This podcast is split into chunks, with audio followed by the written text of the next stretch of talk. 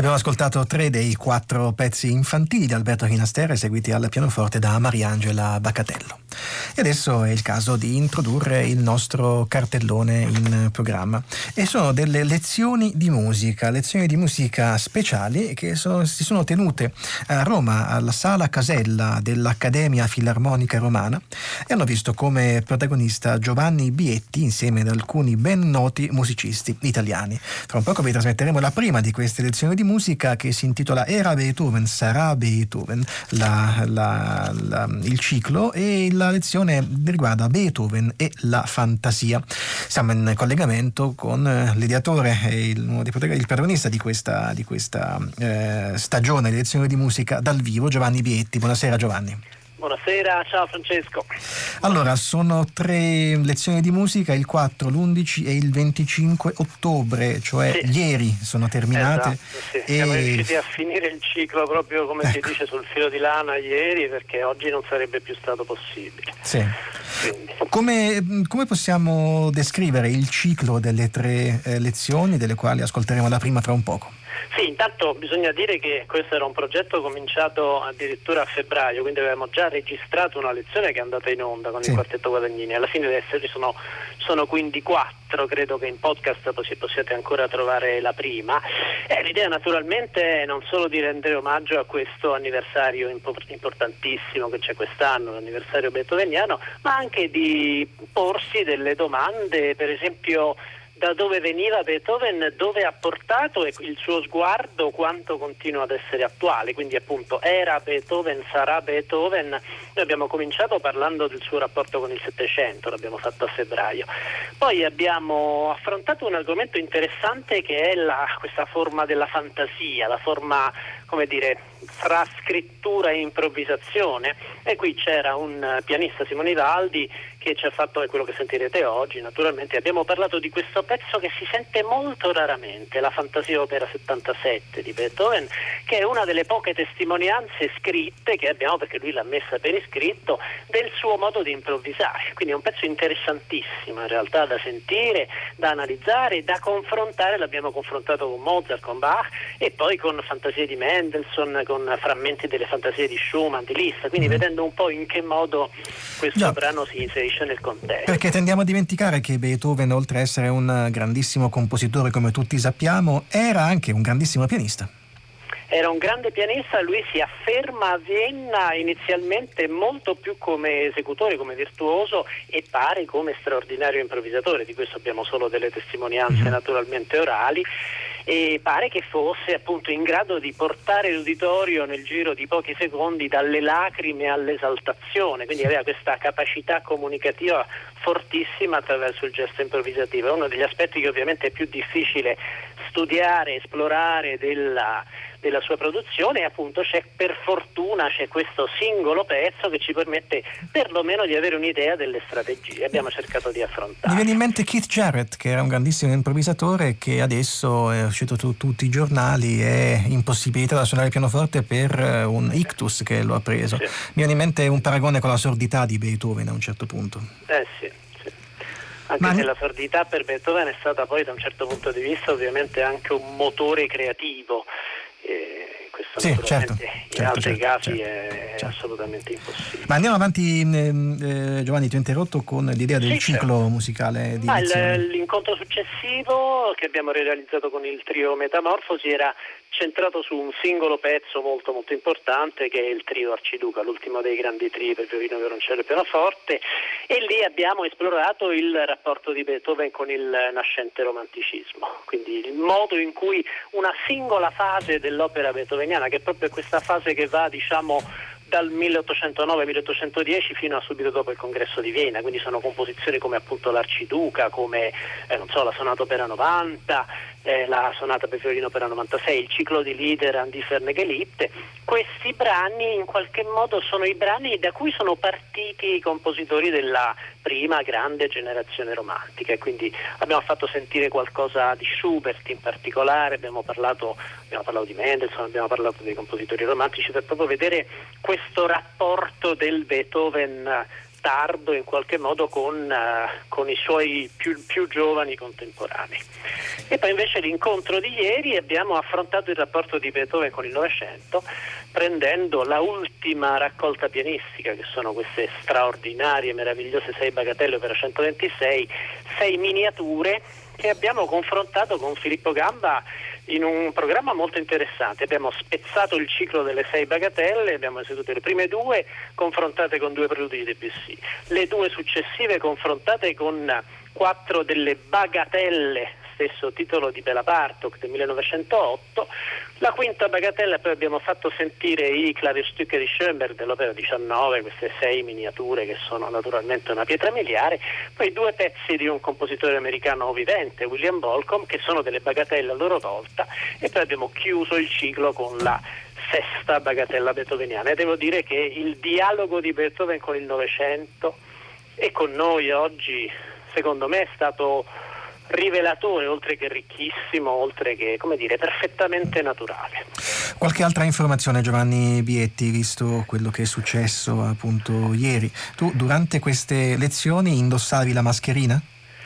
Durante le lezioni no, ma entravo sul palco e uscivo portando la mascherina. Stessa ovviamente. cosa per i musicisti ospiti, no? Delle lezioni. Esatto, sì, esattamente. Il, Il pubblico, pubblico era, era, distanziato? Era un mascherina? pubblico distanziato, assolutamente distanziato, eh, tutti con maschera, ovviamente tutti silenziosi. Devo dire, francamente non c'è nessuna volontà polemica, ma la sensazione che io ho avuto, io ho fatto parecchie cose in ottobre in diversi teatri in Italia e la sensazione comunque era sempre di una di sicurezza perché c'era mm. distanziamento, c'erano controlli, le, gli ingressi erano eh, come dire, a, a scalare, eh, i posti erano assolutamente assegnati, poi chiaramente sono situazioni in cui nessuno parla, cosa singolare. Nessuno, nessuno tossisce, diciamolo anche. Sì, sì, Ovviamente per noi musicisti è una specie di miracolo, sì. perché ognuno si vergogna di tossire e quindi si scopre che forse non era così un, una compulsione così come dire, necessaria. No?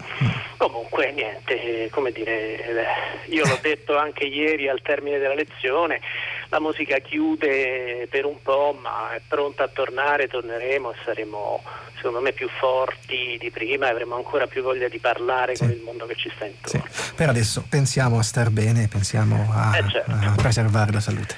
Eh certo. Grazie Giovanni Bietti, grazie. Grazie a voi, grazie a voi.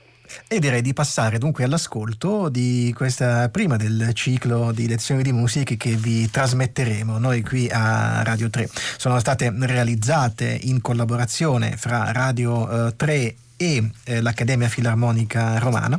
Eh, sono, saranno trasmessi tutti questi appuntamenti a Radio 3 Suite il lunedì per tre settimane alle 20.30 circa. E dunque ascoltiamo il, la, la, prima lezione di musica di Giovanni Bietti con Simone Ivaldi, protagonista importantissimo al pianoforte. Il titolo è Beethoven e la fantasia. Buonasera, benvenuti. Siamo all'Accademia Filarmonica Romana e riprendiamo il discorso beethoveniano che avevamo interrotto ormai parecchi mesi fa, a febbraio. Con il quartetto Guadagnini facemmo una lezione sul quartetto opera 59, numero 3 di Beethoven, parlando del rapporto di Beethoven con il Settecento.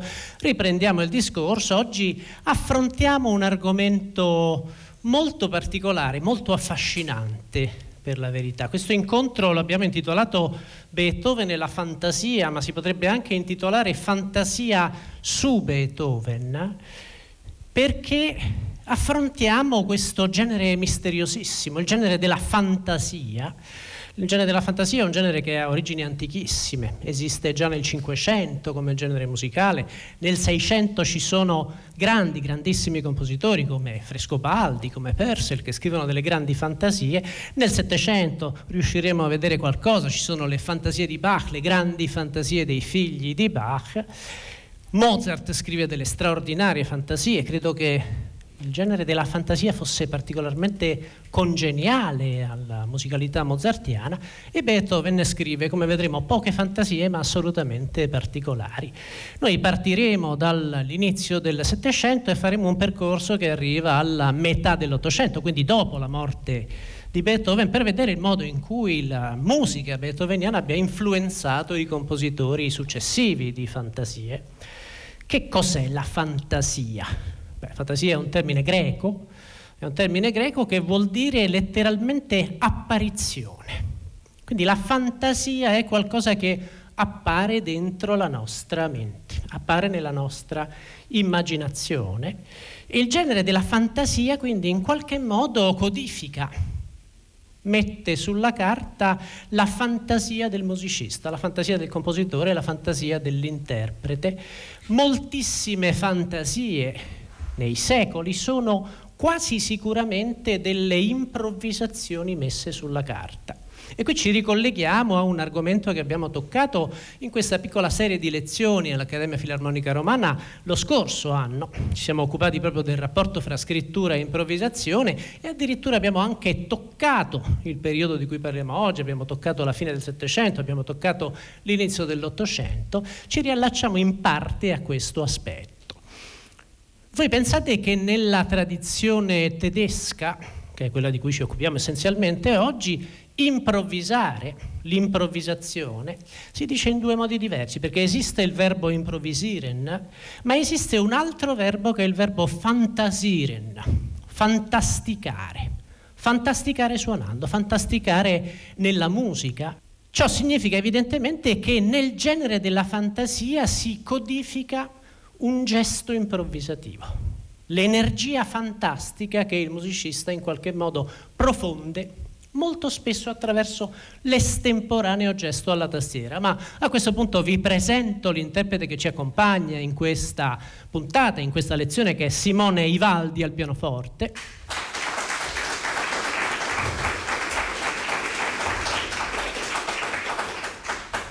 E cominciamo facendovi sentire un esempio classico di fantasia barocca, uno degli esempi più famosi, la cosiddetta fantasia cromatica e fuga di Johann Sebastian Bach, è un pezzo probabilmente scritto intorno al 1720 che rappresenta in maniera ideale il gesto della fantasia. Sentirete che questo brano è percorso da gesti continuamente cangianti. Facciamo sentire solo poche battute, naturalmente non lo ascoltiamo per intero, ma è un ottimo punto di partenza per vari motivi.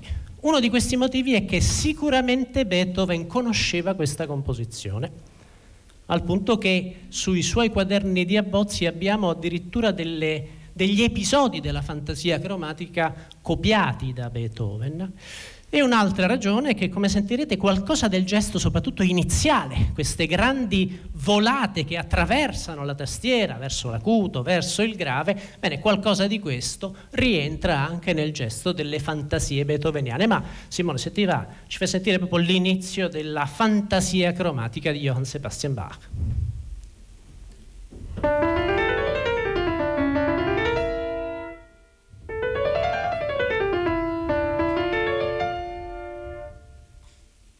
Queste, avete sentito proprio la tastiera, viene attraversata letteralmente. Questo è un tipo di gesto caratteristico dell'improvvisazione. Per cominciare, perché?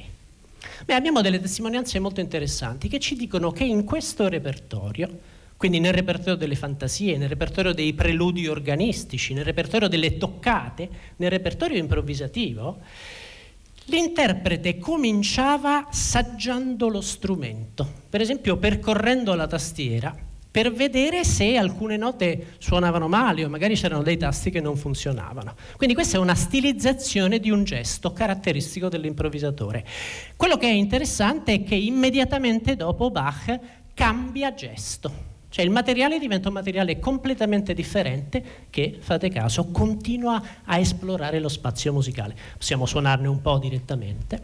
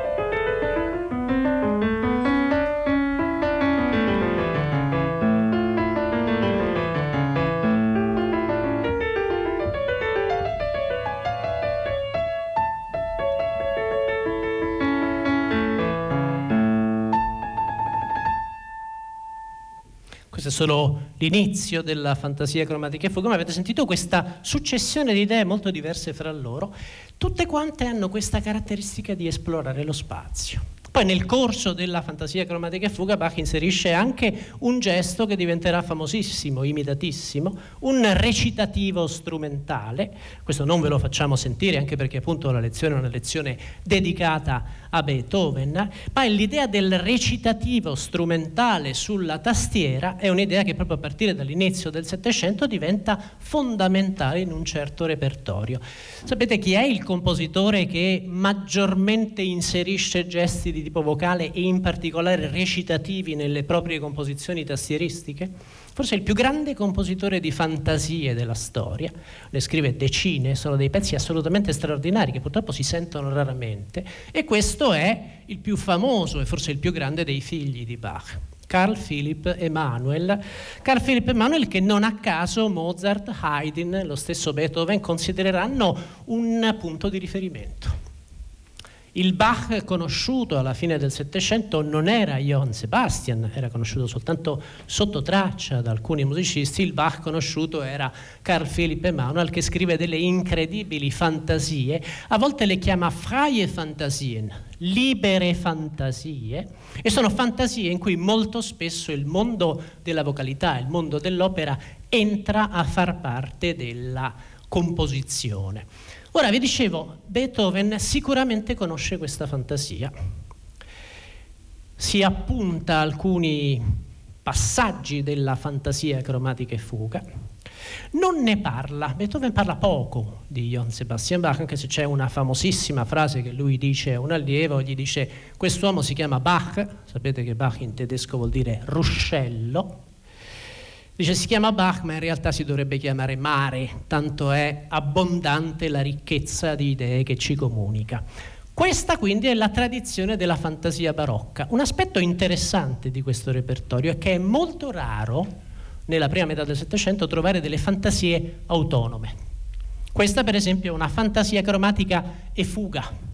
Molte delle grandi fantasie di Bach, di Johann Sebastian Bach, sono delle fantasie che preludono a qualcosa fantasia e fuga, fantasia e fuga in sol minore per esempio, esattamente come il preludio e fuga.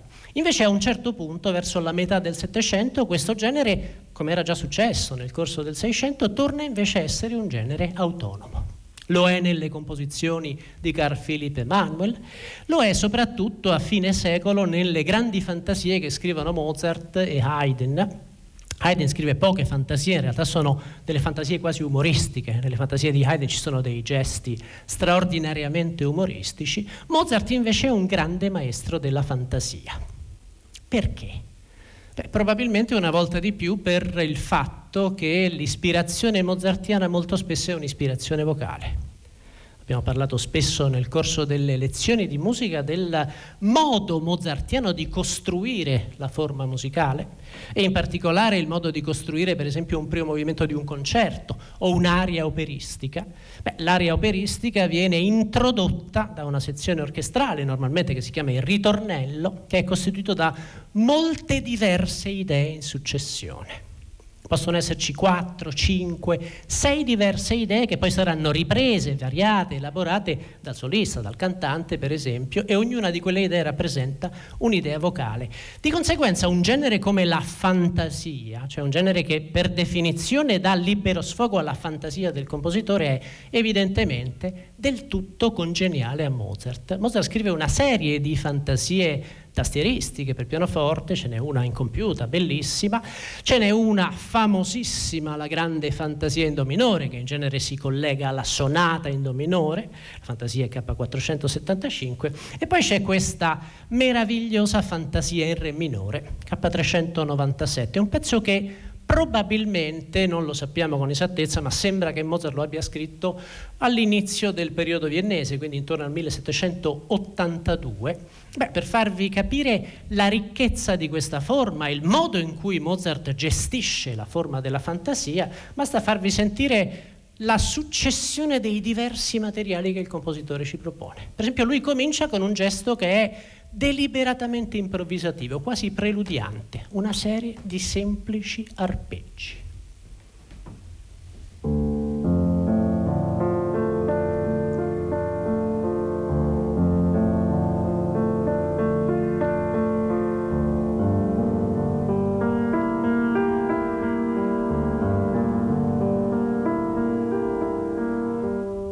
Poi sentiremo tutto questo inizio. Bene, avete sentito questo inizio così placido in qualche modo.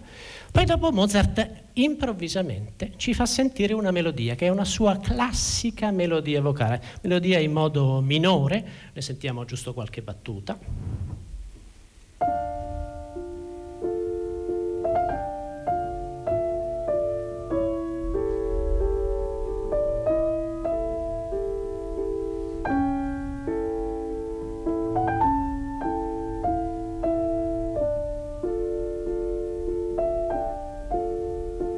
Poi ci sono degli accordi più violenti e poi arriviamo a un materiale ancora nuovo che apparentemente non ha nulla a che vedere con quello che abbiamo sentito. Questo materiale in una differente tonalità si sposta rispetto a questo centro, a questa atmosfera iniziale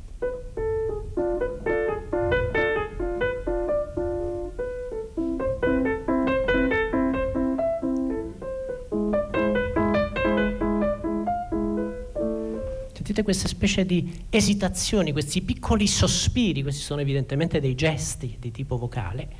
Quindi sono già tre materiali differenti, ma ce n'è un altro ancora, possiamo sentire anche questo?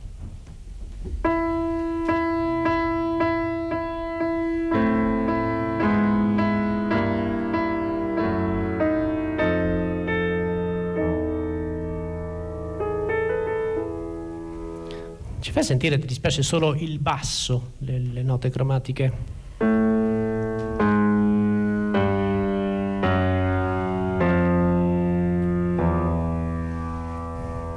Forse qualcuno degli spettatori qui in sala lo riconoscerà, sicuramente molti degli ascoltatori che ci ascoltano da casa, perché questo è il tradizionalissimo basso cromatico discendente di cui abbiamo parlato tante volte, che è un tipico gesto di lamento ed è un tipico gesto operistico che molto spesso viene inserito da Mozart, per esempio all'inizio del Don Giovanni, viene inserito anche nelle composizioni strumentali, sto parlando naturalmente dell'ouverture del Don Giovanni, e poi ci sono dei gesti che sono i classici classici gesti di fantasia o di toccata, quindi delle rapidissime scale che attraversano la tastiera. Posso chiederti il presto?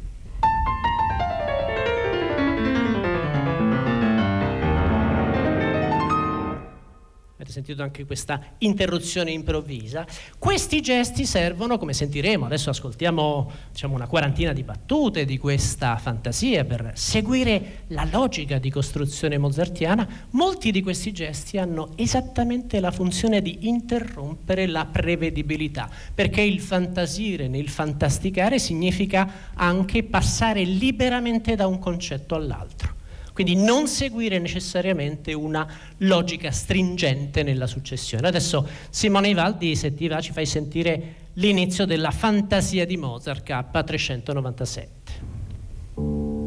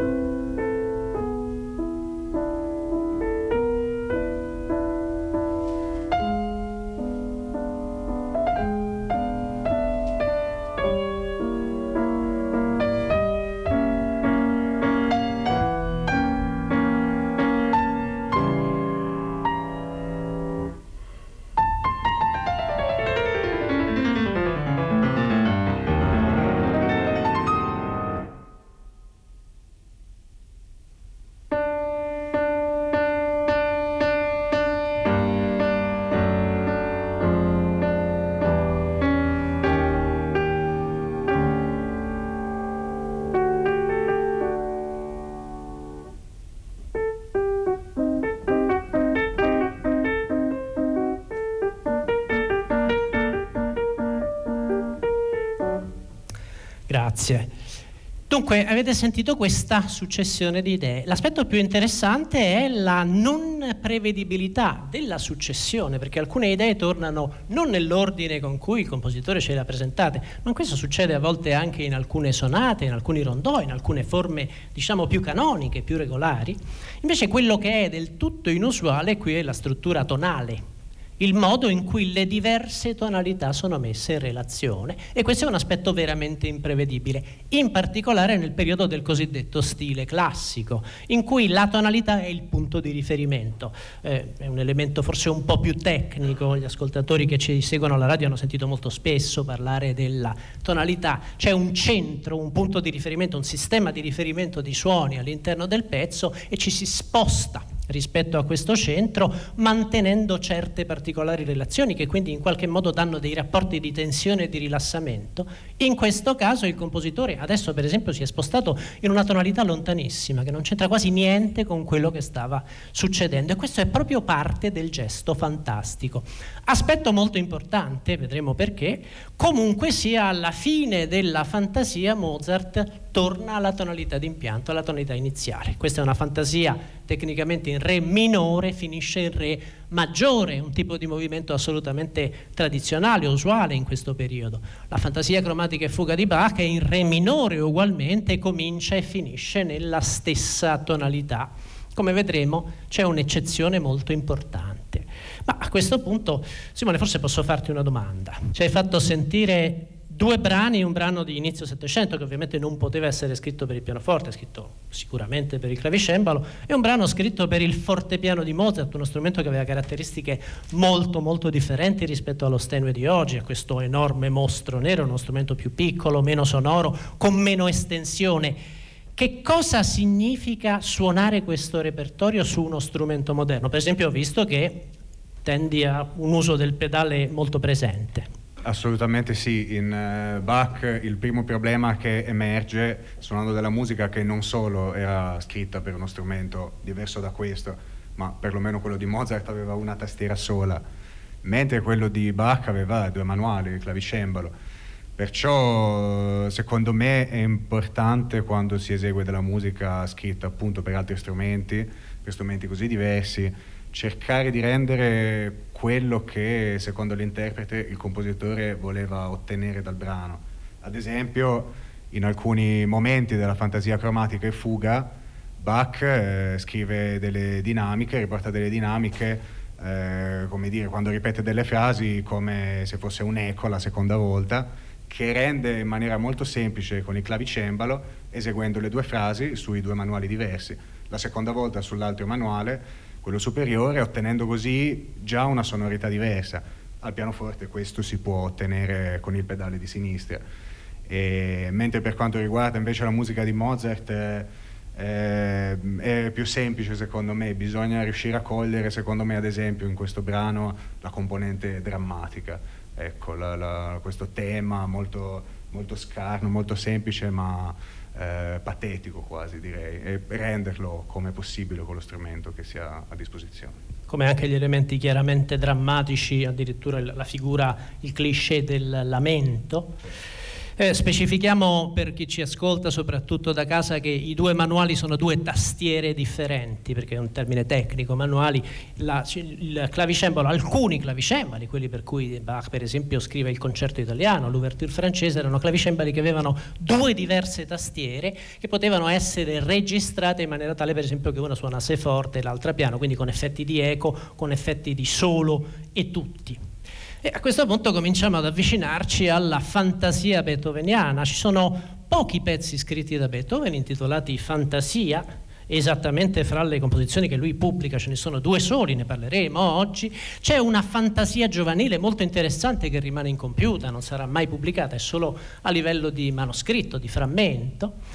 Ma c'è una composizione, anzi due composizioni assolutamente fondamentali che contengono nel titolo il termine fantasia. Sono le due sonate opera 27 che Beethoven scrive fra il 1800 e il 1801 e le chiama sonata quasi una fantasia. Aspetto importantissimo perché vuol dire che il rigore costruttivo della forma sonata in qualche modo si allenta in queste composizioni La sonata numero 1, la 27 numero 1, che viene eseguita più raramente, è un pezzo straordinario in cui non c'è quasi forma sonata. I, I, quattro movimenti sono tutti collegati fra loro senza soluzione di continuità. Ci sono dei frammenti che tornano da un movimento all'altro, sempre che poi non sia un solo movimento, perché questa è un'altra possibilità di leggere questo brano come un solo movimento con un ciclo di di trasformazioni progressive.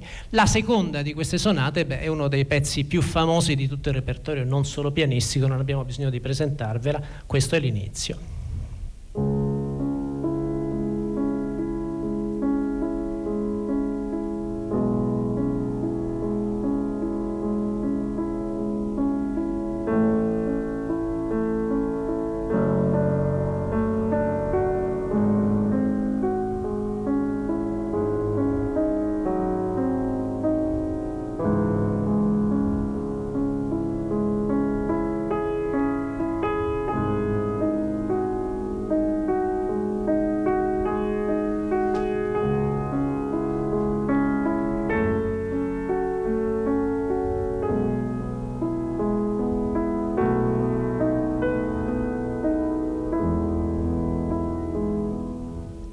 Soltanto le, le, primissime battute, non abbiamo bisogno naturalmente di farvela sentire tutta. Un aspetto che mi interessava sottolineare, al di là del gesto incredibilmente innovativo di questo brano, che è quasi un notturno ante littera, veramente un brano profetico. C'è però una indicazione beethoveniana straordinaria, noi lo conosciamo come Il chiaro di luna, ma è un titolo apocrifo ottocentesco, proprio perché ha questa atmosfera da notturno ante litteram. L'indicazione beethoveniana invece interessantissima è si deve suonare questo pezzo delicatissimamente e senza sordini. Senza sordini non vuol dire senza il cosiddetto sordino luna corta, ma vuol dire senza gli smorzatori, quindi lasciando risuonare con il pedale di risonanza abbassato pienamente tutte le armonie. Adesso Simone ti sei un po' vergognato in alcuni punti, hai avuto paura anche perché considerate che ovviamente a proposito di pianoforti, il pianoforte per cui Beethoven scrive nel 1801 questa sonata è molto meno sonoro, soprattutto nei bassi, rispetto al pianoforte moderno. Ma se ti va di fare anche soltanto per dire questa battuta, o questa, potrebbe essere questa.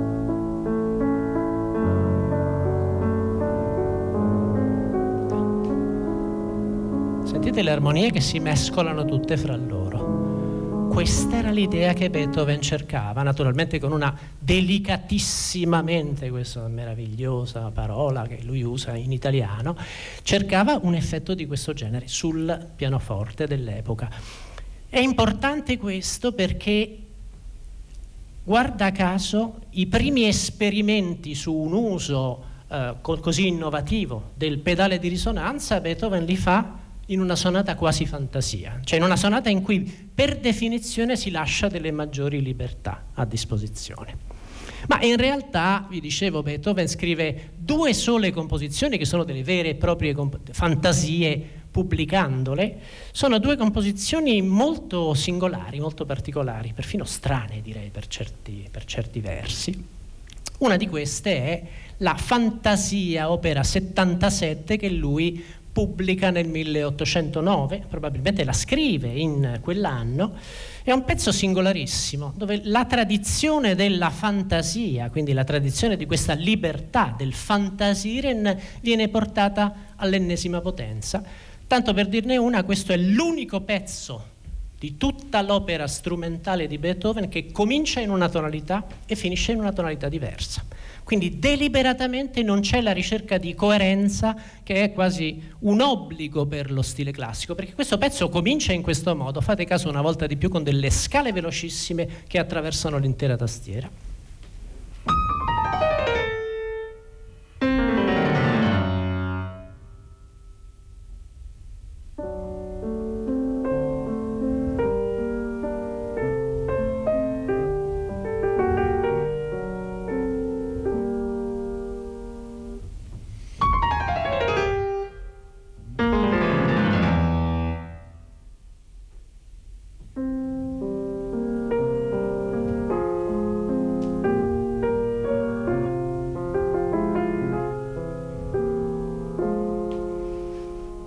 Per caso questi elementi cantabili vi hanno ricordato in qualche modo l'atmosfera del cosiddetto chiaro di luna, beh, sicuramente non è casuale questo aspetto, ma l'aspetto più interessante, avete sentito già questo spostamento, due frasi in due tonalità diverse fra loro. Questa fantasia finisce, se puoi suonare ti va proprio gli ultimissimi accordi, finisce in una tonalità completamente estranea. Tanto per capirci, comincia in sol minore fa minore, neanche in una tonalità definita, e finisce in Si maggiore. Capisco che dal punto di vista tecnico a molti di voi questo non dica nulla, ma vi assicuro che l'effetto è un effetto scioccante. Sentite soltanto le, le battute conclusive.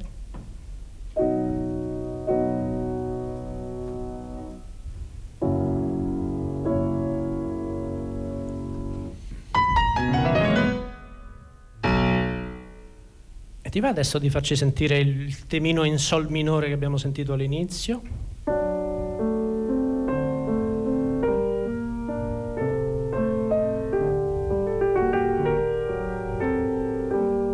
E l'accordo conclusivo, la scala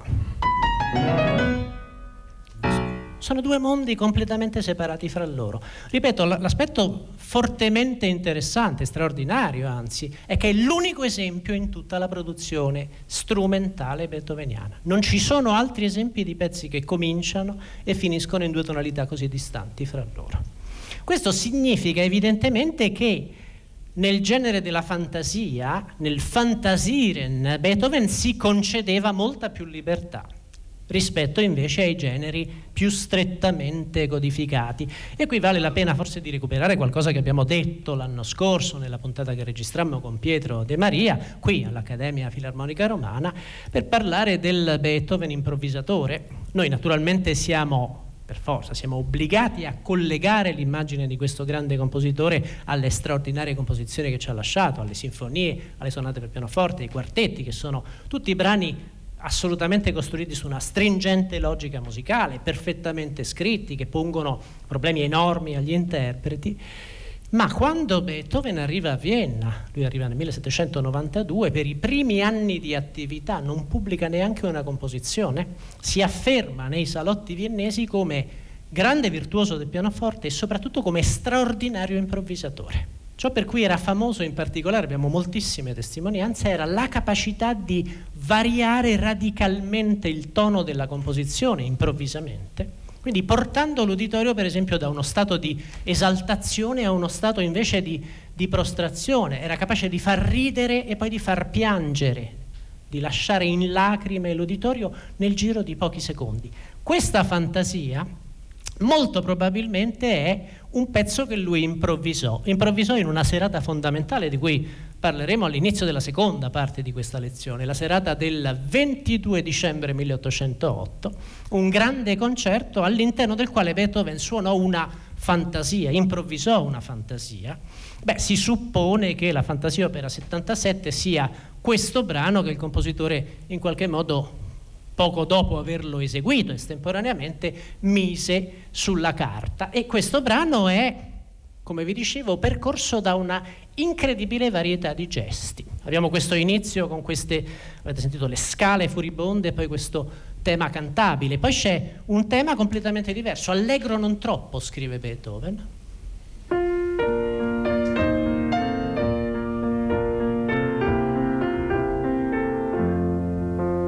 bene anche così. Sentiamo un altro materiale?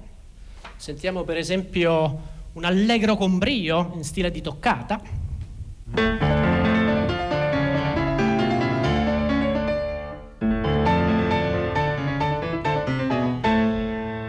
Oppure, ancora, sentiamo, potrebbe essere da qui.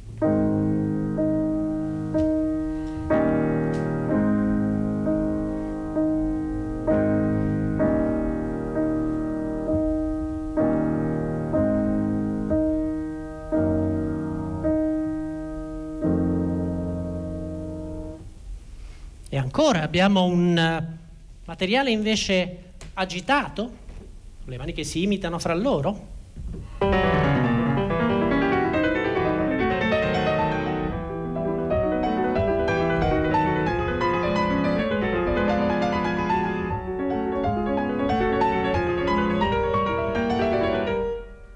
Sentito anche questo tipo di scrittura pianistica nel 1809 doveva apparire qualcosa di fantasmagorico, sembra di sentire già la scrittura di Mendelssohn, compositore di cui parleremo fra poco, e poi improvvisamente l'atmosfera cambia del tutto. Beethoven ci fa sentire un tema piuttosto tranquillo in questa tonalità totalmente anomala, distante rispetto a tutto quello che abbiamo sentito in Si maggiore ed è un piccolo tema allegretto, bastano quattro battute.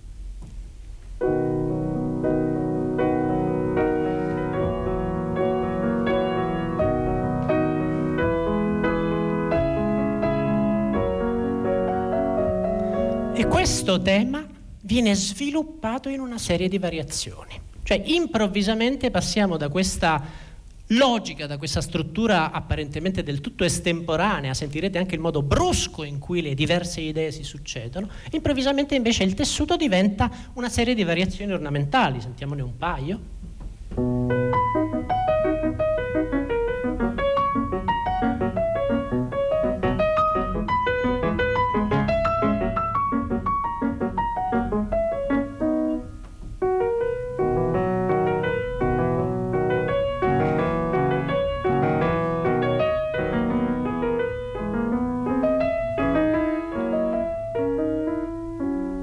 Così via.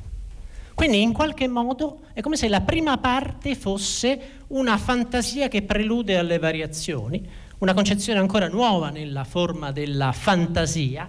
Io penso che abbiamo il tempo esattamente di sentire per intero questa incredibile fantasia opera 77 di Beethoven, poi faremo l'intervallo e ci rivedremo e parleremo dell'altra grande fantasia beethoveniana, di quello che succede dopo l'attività di Beethoven. Intanto fantasia opera 77 di Ludwig van Beethoven, la esegue Simone Ivaldi al pianoforte.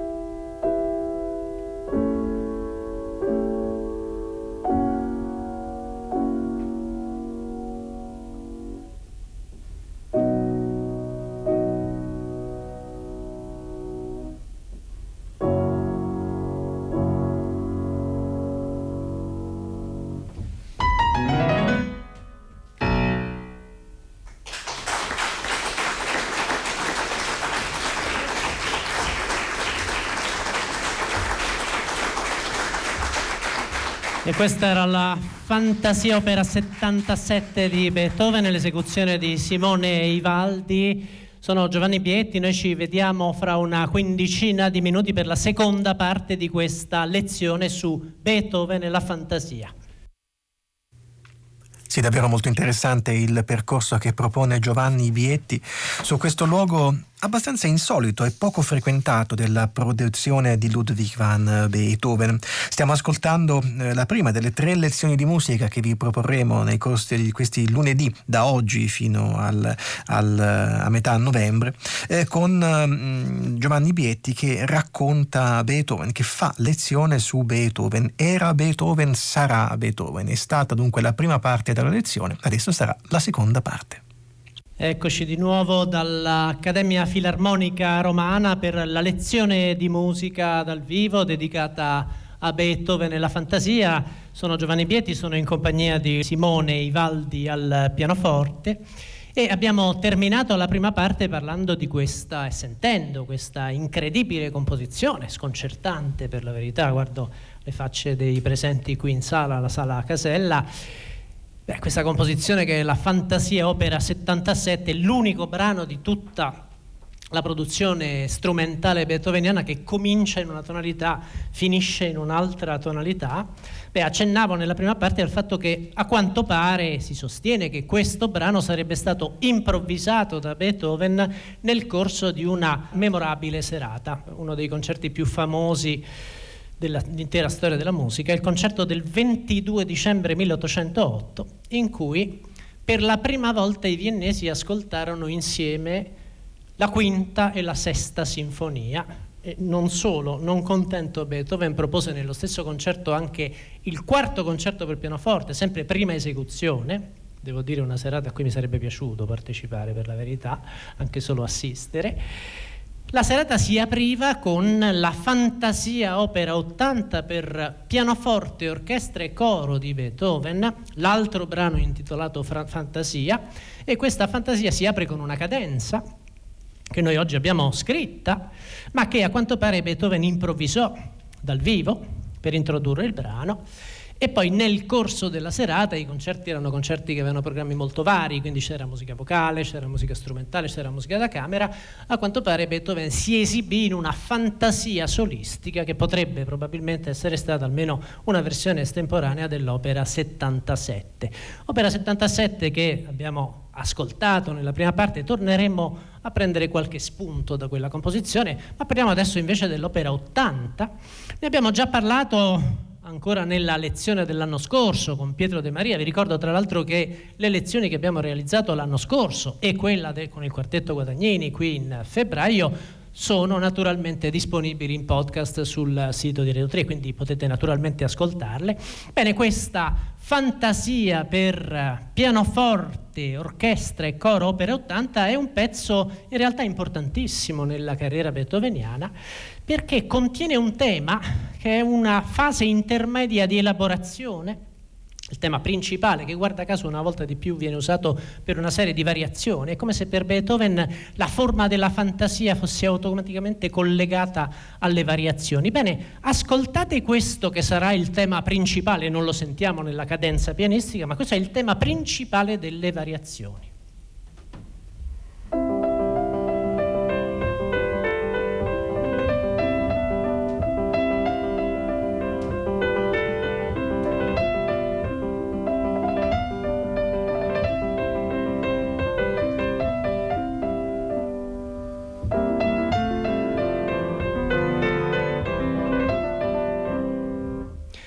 Se questo tema vi ricorda qualcosa, possiamo sentire soltanto le primissime battute del tema, proprio di questo tema qui. Soltanto la mano destra, basta quella.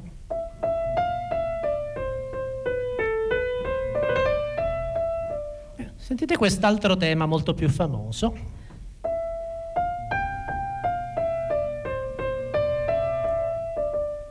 La parentela è abbastanza evidente, credo. Beethoven aveva lavorato su questa idea tematica a partire addirittura dagli anni di gioventù, su un famoso lead che si sente molto raramente. Bene, questo è uno dei passaggi, una delle tappe fondamentali che porterà all'idea della nona sinfonia. Ma Beethoven, lavorando su questa composizione, prevede, come vi dicevo, una introduzione, una cadenza iniziale che sarà improvvisata. Una cadenza che forse potremmo direttamente ascoltare, durerà poco più di tre minuti, penso. E immaginate il concerto del 22 dicembre 1808 in cui Beethoven comincia suonando da solo questa cadenza per poi dare, è proprio specificato in partitura, qui si dà il tempo all'orchestra e l'orchestra comincia perché era il compositore stesso che dirigeva naturalmente. Ascoltate questa cadenza.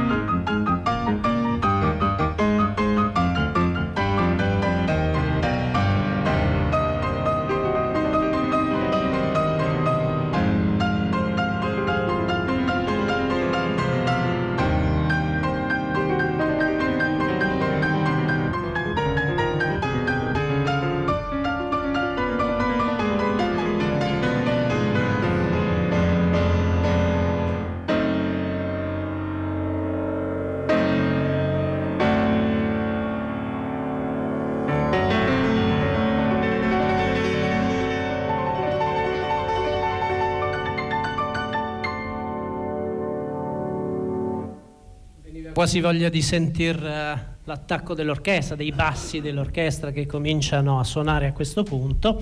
Il pianista dà il gesto all'orchestra, secondo l'indicazione beethoveniana. Ovviamente oggi questo pezzo viene diretto, ma immaginate appunto Beethoven in questa benedetta serata del 22 dicembre 1808. Ora, un aspetto interessante di questa introduzione, che come sentite appartiene decisamente alla tradizione delle fantasie di cui abbiamo parlato, con questo gesto che cambia continuamente, questo pensiero ondivago letteralmente, però è interessante osservare il fatto che in alcune delle variazioni sul tema che abbiamo sentito, sul prototema della gioia per intenderci, in alcune di queste variazioni Beethoven usa un gesto che viene anticipato nell'introduzione. Prendiamo la, la variazione dei violini per esempio. Sentite questo istante.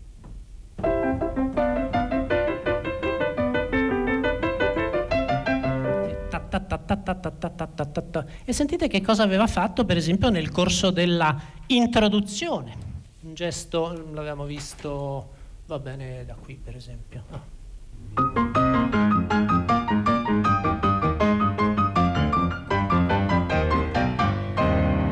Vedo dalle facce degli spettatori qui in sala che avete riconosciuto evidentemente la citazione. Vedete in che modo quindi un grande compositore lavora sulla forma fantastica, sul fantasiren, però creando dei sottilissimi legami tematici con ciò che segue. E questo è uno degli aspetti fondamentali naturalmente della eredità beethoveniana. Come vi dicevo, noi questo incontro lo abbiamo chiamato Beethoven e la fantasia, ma a me piace anche chiamarlo fantasia su Beethoven, eh? perché è altrettanto interessante vedere quello che succede dopo le grandi fantasie beethoveniane che abbiamo sentito, questa solo parzialmente questa sera. I compositori romantici naturalmente affrontano il genere della fantasia, lo affrontano e eh, in qualche modo ricevono l'eredità beethoveniana, lo ricevono in due modi diversi. Beh, la prima forse è più complessa da raccontare, forse avete notato all'ascolto non tanto di questa cadenza ma della fantasia opera 77, quanto la composizione in fondo si presenti come una serie di blocchi molto differenziati fra loro. Quindi in qualche modo è come se ci fossero più movimenti in un singolo movimento, in maniera più netta di quanto non succede nelle fantasie di Mozart, soprattutto della fantasia in Re minore. La fantasia in Do, in do minore probabilmente questo aspetto può essere rintracciato con, con più facilità, ma in Beethoven invece è evidentissimo. L'idea che in un solo grande movimento ci siano caratteri talmente contrastanti da sembrarci dei movimenti singoli. E questa per esempio è l'interpretazione che alcuni studiosi danno, io tra gli altri, del finale della nona sinfonia. La nona sinfonia sono quattro diversi movimenti in un singolo movimento.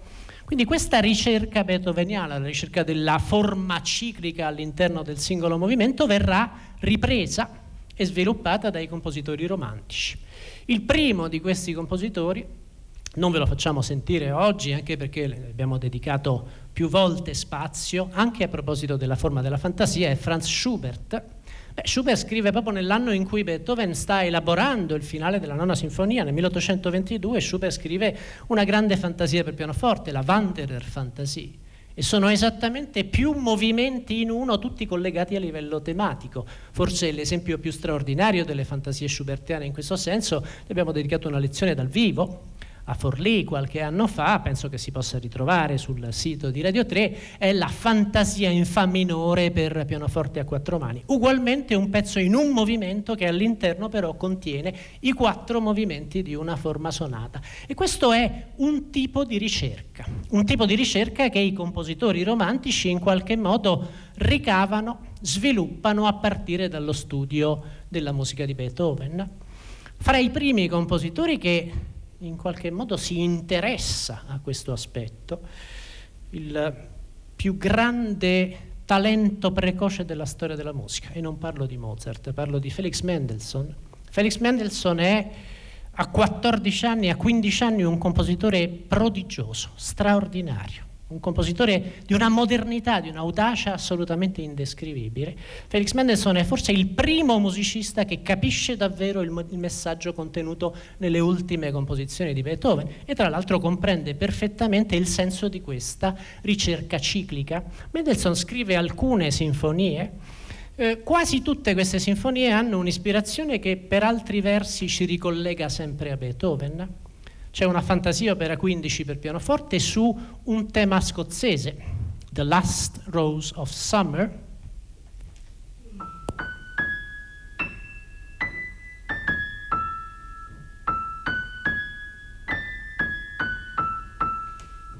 Questo tema ve l'ho suonato all'acuto naturalmente, ma viene eseguito in un altro registro. Questo tema è un tema popolare scozzese che Beethoven elabora più di una volta nei suoi arrangiamenti di canti popolari scozzesi e anche nelle variazioni per flauto e pianoforte. Quindi c'è un collegamento beethoveniano, ma noi oggi vi facciamo sentire invece la Fantasia Opera 28 di Mendelssohn, un pezzo che Felix Mendelssohn scrive nel 1833 e questo è un pezzo che ha ugualmente una presunta ispirazione scozzese nel carattere di alcuni materiali, tant'è che viene normalmente soprannominata la fantasia scozzese.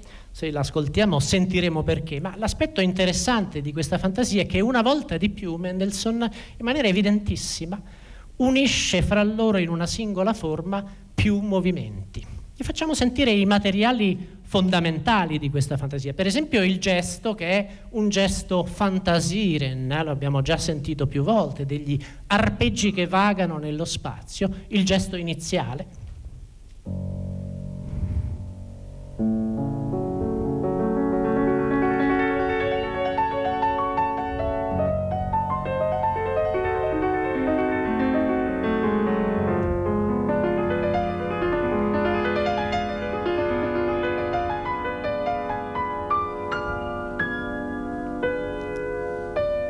Adesso, improvvisamente, un tema lento, anzi esattamente andante, scrive Mendelssohn.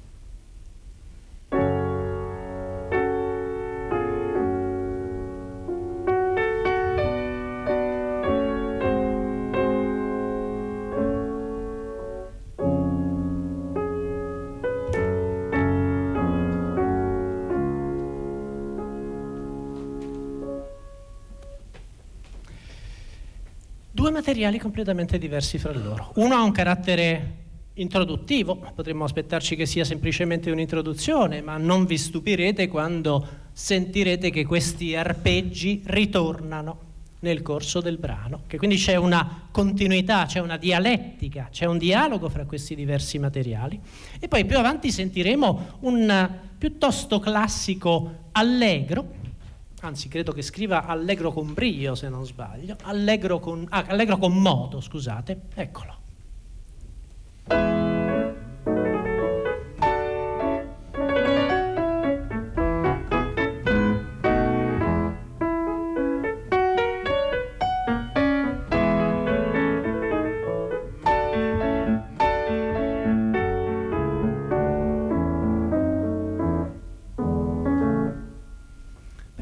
Carattere di questi diversi episodi non potrebbe essere più contrastante, evidentemente. Però se ci pensate, questo è esattamente il tipo di contrasto che c'è fra i movimenti di una sonata, un adagio, uno scherzo, un finale, questo è un tipico caratteristico finale mendelssohniano, brillantissimo, leggerissimo, presto, scrive Mendelssohn. Sentite questo gesto, sentendo questo brano non possiamo sbagliare, può essere soltanto il pianoforte di Mendelssohn.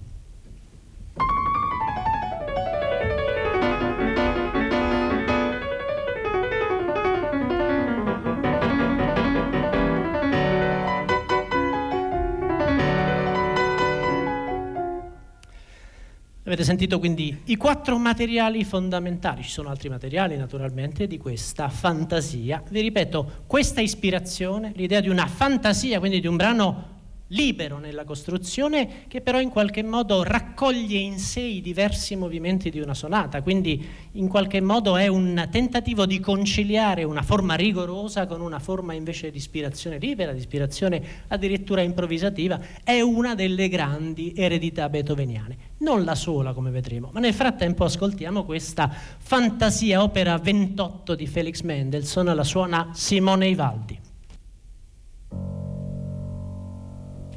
Thank you.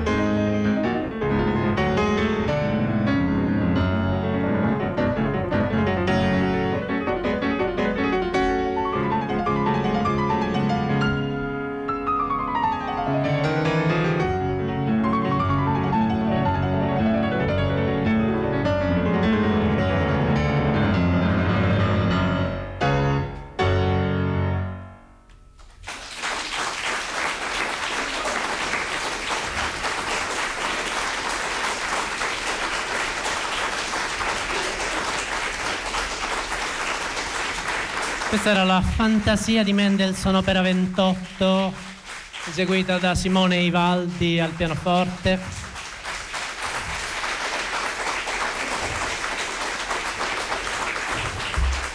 Credo che fosse molto evidente questa costruzione sonatistica della fantasia, addirittura qui Mendelssohn in certi casi separa i diversi movimenti fra loro.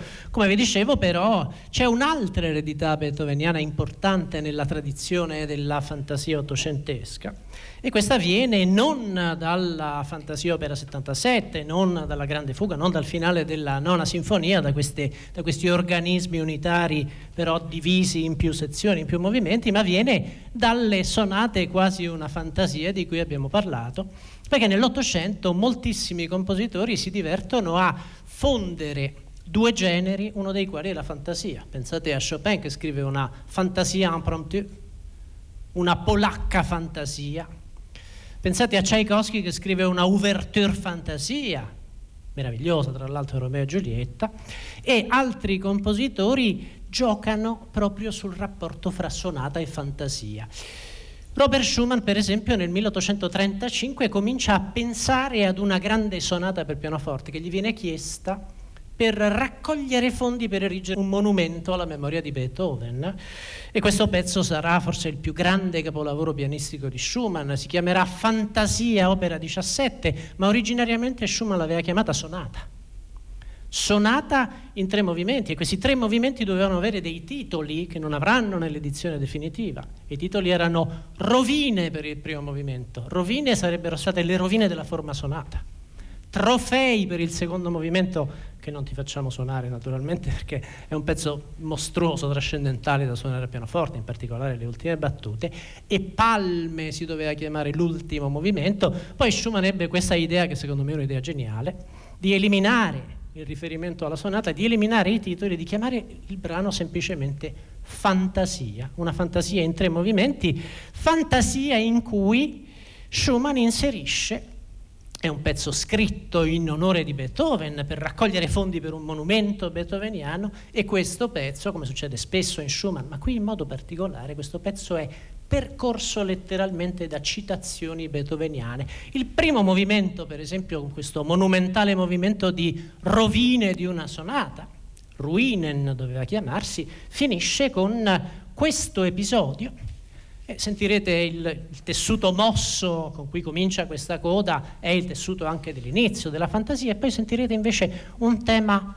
calmo, celestiale, rilassato.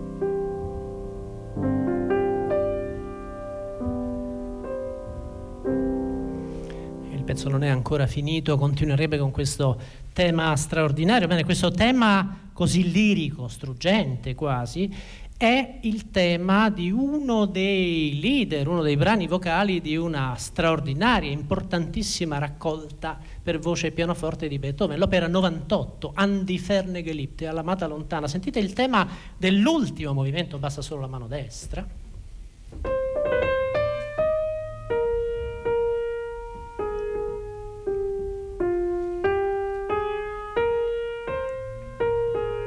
Evidentemente lo stesso tema, lo sentite molto chiaramente.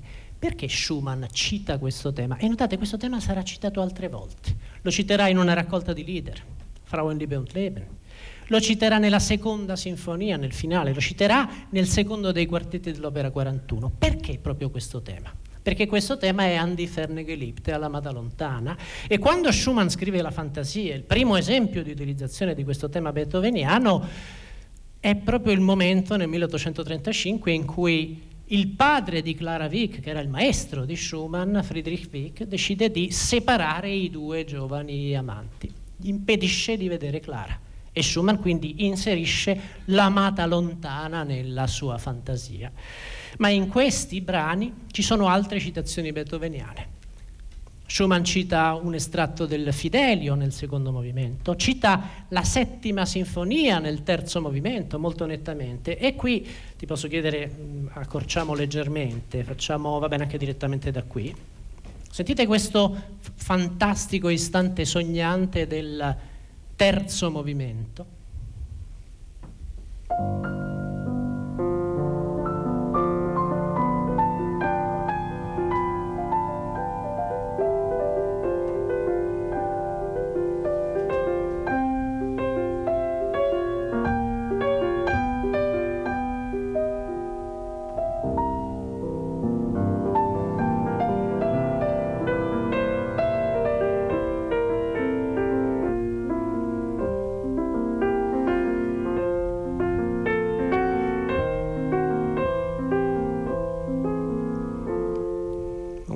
Fantasticare più meraviglioso di questo è difficile immaginarlo, eppure in qualche modo anche questa è una citazione beethoveniana, di uno dei momenti più profetici, più poetici di tutta l'opera pianistica beethoveniana, l'ingresso del pianoforte nel secondo movimento dell'imperatore, del quinto concerto per pianoforte, che possiamo farvi sentire. Concentratevi soprattutto sulla linea e sull'uso del pedale. Una volta di più il pedale usato come qualcosa che rende poetica un'atmosfera.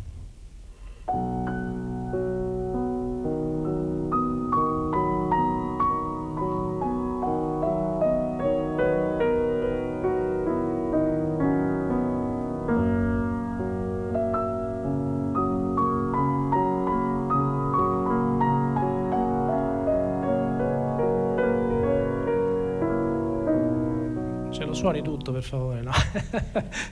Irresistibile, come esattamente il pezzo di Schumann. Vedete quanto lontano si può spingere la citazione. Schumann naturalmente sfuma i contorni, le due mani suonano con due ritmi differenti, quindi l'atmosfera è completamente diversa, ma la citazione è evidentissima.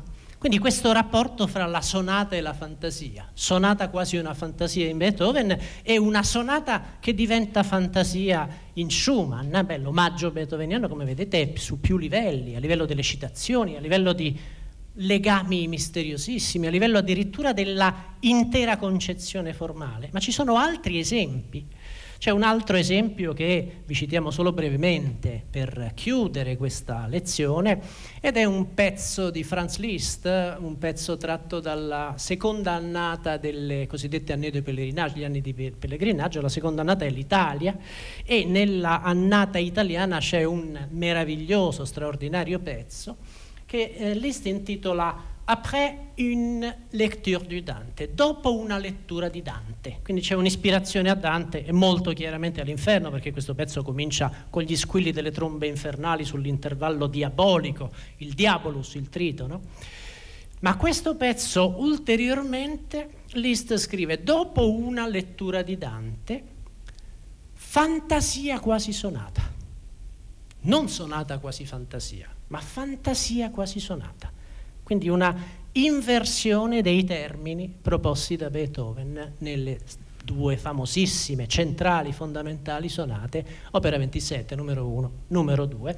Sentite questo inizio, qui chiaramente siamo nel romanticismo più evocativo, Liszt proprio con l'inferno si trovava a casa propria, era un musicista che aveva questa vocazione demoniaca e l'evocazione dell'inferno, beh, sentite queste trombe infernali e poi veramente il fumo che sale dal basso.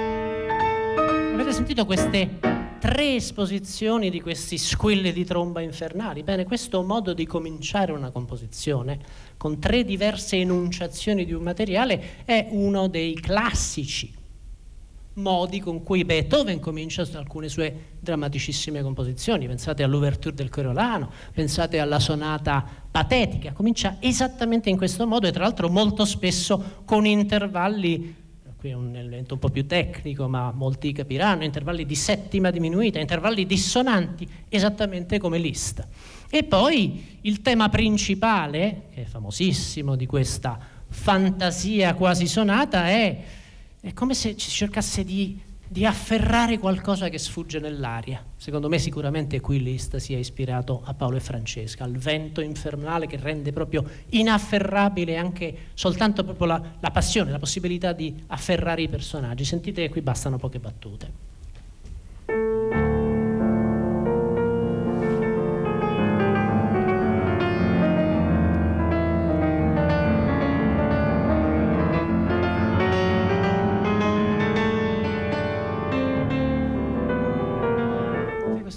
Questo anelante tentativo di afferrare anche il ritmo, non riusciamo a capire. Bene, caratteristico dello stile listiano e assolutamente derivato una volta di più da Beethoven è il fatto che questo tema, che qui è un tema infernale, a un certo punto di questa fantasia diventa un tema celestiale, totalmente trasfigurato, totalmente trasformato nella scrittura, nel carattere, ma il tema è lo stesso. Sentite che succede.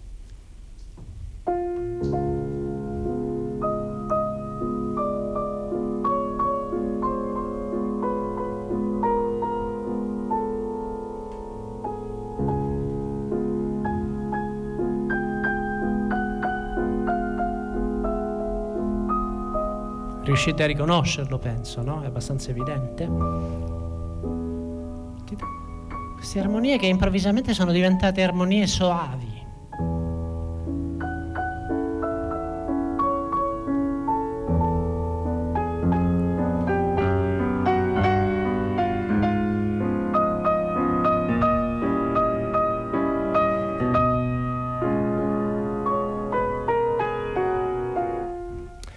Sentito, non abbiamo il tempo di farvi sentire tutto questo capolavoro naturalmente, soltanto per darvi un accenno, per farvi capire quanto a fondo, quanto in profondità veramente affonda l'eredità beethoveniana per i compositori ottocenteschi. Siamo proprio in chiusura, ma volevo un'ultima battuta con, con Simone Ivaldi, volevo chiederti una cosa. Per un esecutore, per un pianista in particolare, questi sono tutti pezzi rigorosamente scritti, però sono delle fantasie, cioè sono dei pezzi che presuppongono la libertà improvvisativa, il gesto proprio estemporaneo in qualche modo e anche e soprattutto come rendere la libertà formale. Il problema dell'interprete in questo caso come si affronta, come si risolve? Ma penso che sia abbastanza complesso oggi perché la pratica dell'improvvisazione eh, si è praticamente persa oggi soltanto in alcuni campi musicali come ad esempio il jazz, eh, questa pratica è ancora molto, molto presente. Basti pensare che un tempo addirittura anche per quanto riguarda la musica da camera si improvvisava. E quindi cosa fare per non privare se stessi e l'ascoltatore del piacere della scoperta di un pezzo, per presentarlo proprio come se fosse un'improvvisazione, un brano eh, creato in maniera estemporanea. Secondo me eh, è molto complesso riuscire a eseguire un pezzo facendo finta di non sapere esattamente cosa succederà battuta dopo battuta, ma può aiutare ad esempio in alcuni casi, come dicevi tu, ad esempio il gesto. Il gesto beethoveniano dell'inizio dell'opera 77, queste scale, avete notato, fra una scala e l'altra vi è un punto di corona, ovvero uh, un punto che, una lunga pausa che presuppone secondo me in questo caso il fatto che l'interprete deve mostrare chiaramente che non sa cosa succederà dopo questa prima scala. Quindi ad esempio molto banalmente eseguire la prima scala con eh, l'altra mano non sulla tastiera, non prepararla ecco, per quello che verrà successivamente. In altri casi devo dire che invece, visto che abbiamo ascoltato le fantasie di più compositori, questo è più complesso perché una fantasia come quella di Schumann o quella di Mendelssohn è più difficile, più difficile immaginarli come brani creati in maniera estemporanea. Ecco, è molto interessante comunque vedere cosa hanno fatto i compositori di questa forma e di come si è evoluta nel tempo, prima e dopo Beethoven, visto che siamo partiti dalla sua. Grazie Simone. Eh, bene, siamo in chiusura di questa lezione, vi ricordo che nei, nelle prossime settimane ne realizzeremo ancora due su Beethoven, parleremo di grandi capolavori, parleremo del trio Arciduca con i Metamorfosi fra una settimana e a fine mese parleremo delle Bagatelle Opera 126, l'ultimo ciclo pianistico beethoveniano con un altro pianista, con Filippo Gamba. Saluto e ringrazio Simone Ivaldi, un applauso per favore.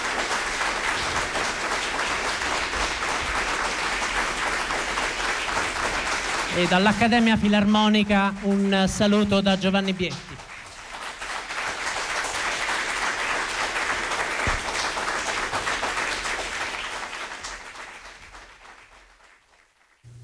E ringraziamo Giovanni Bietti per questa bellissima lezione di musica sulla fantasia, ascoltando anche molti eh, di coloro che ci scrivono al 335 56 34 296 hanno eh, commentato e fantasticato in eh, vario modo. Era Beethoven, sarà Beethoven, il 250ennale della nascita di Beethoven è stato festeggiato in tanti modi quest'anno, rimangono ancora un po' di mesi al 2020 per festeggiare Beethoven, in tanti modi anche eh, inventivi da date, le circostanze nelle quali eh, è successo questo, questo, festeggiamento, ecco, circostanze non fortunate. Ma eh, comunque abbiamo avuto la fortuna di poter registrarle tutte e tre le lezioni di musica di Giovanni Bietti. Questa si è svolta il 4 ottobre scorso presso l'Accademia Filarmonica Romana e le altre lezioni, quelle di domenica 11 ottobre e di domenica 25 ottobre, dunque la lezione di ieri ve le proporremo nei prossimi lunedì qui a Radio 3 Suite.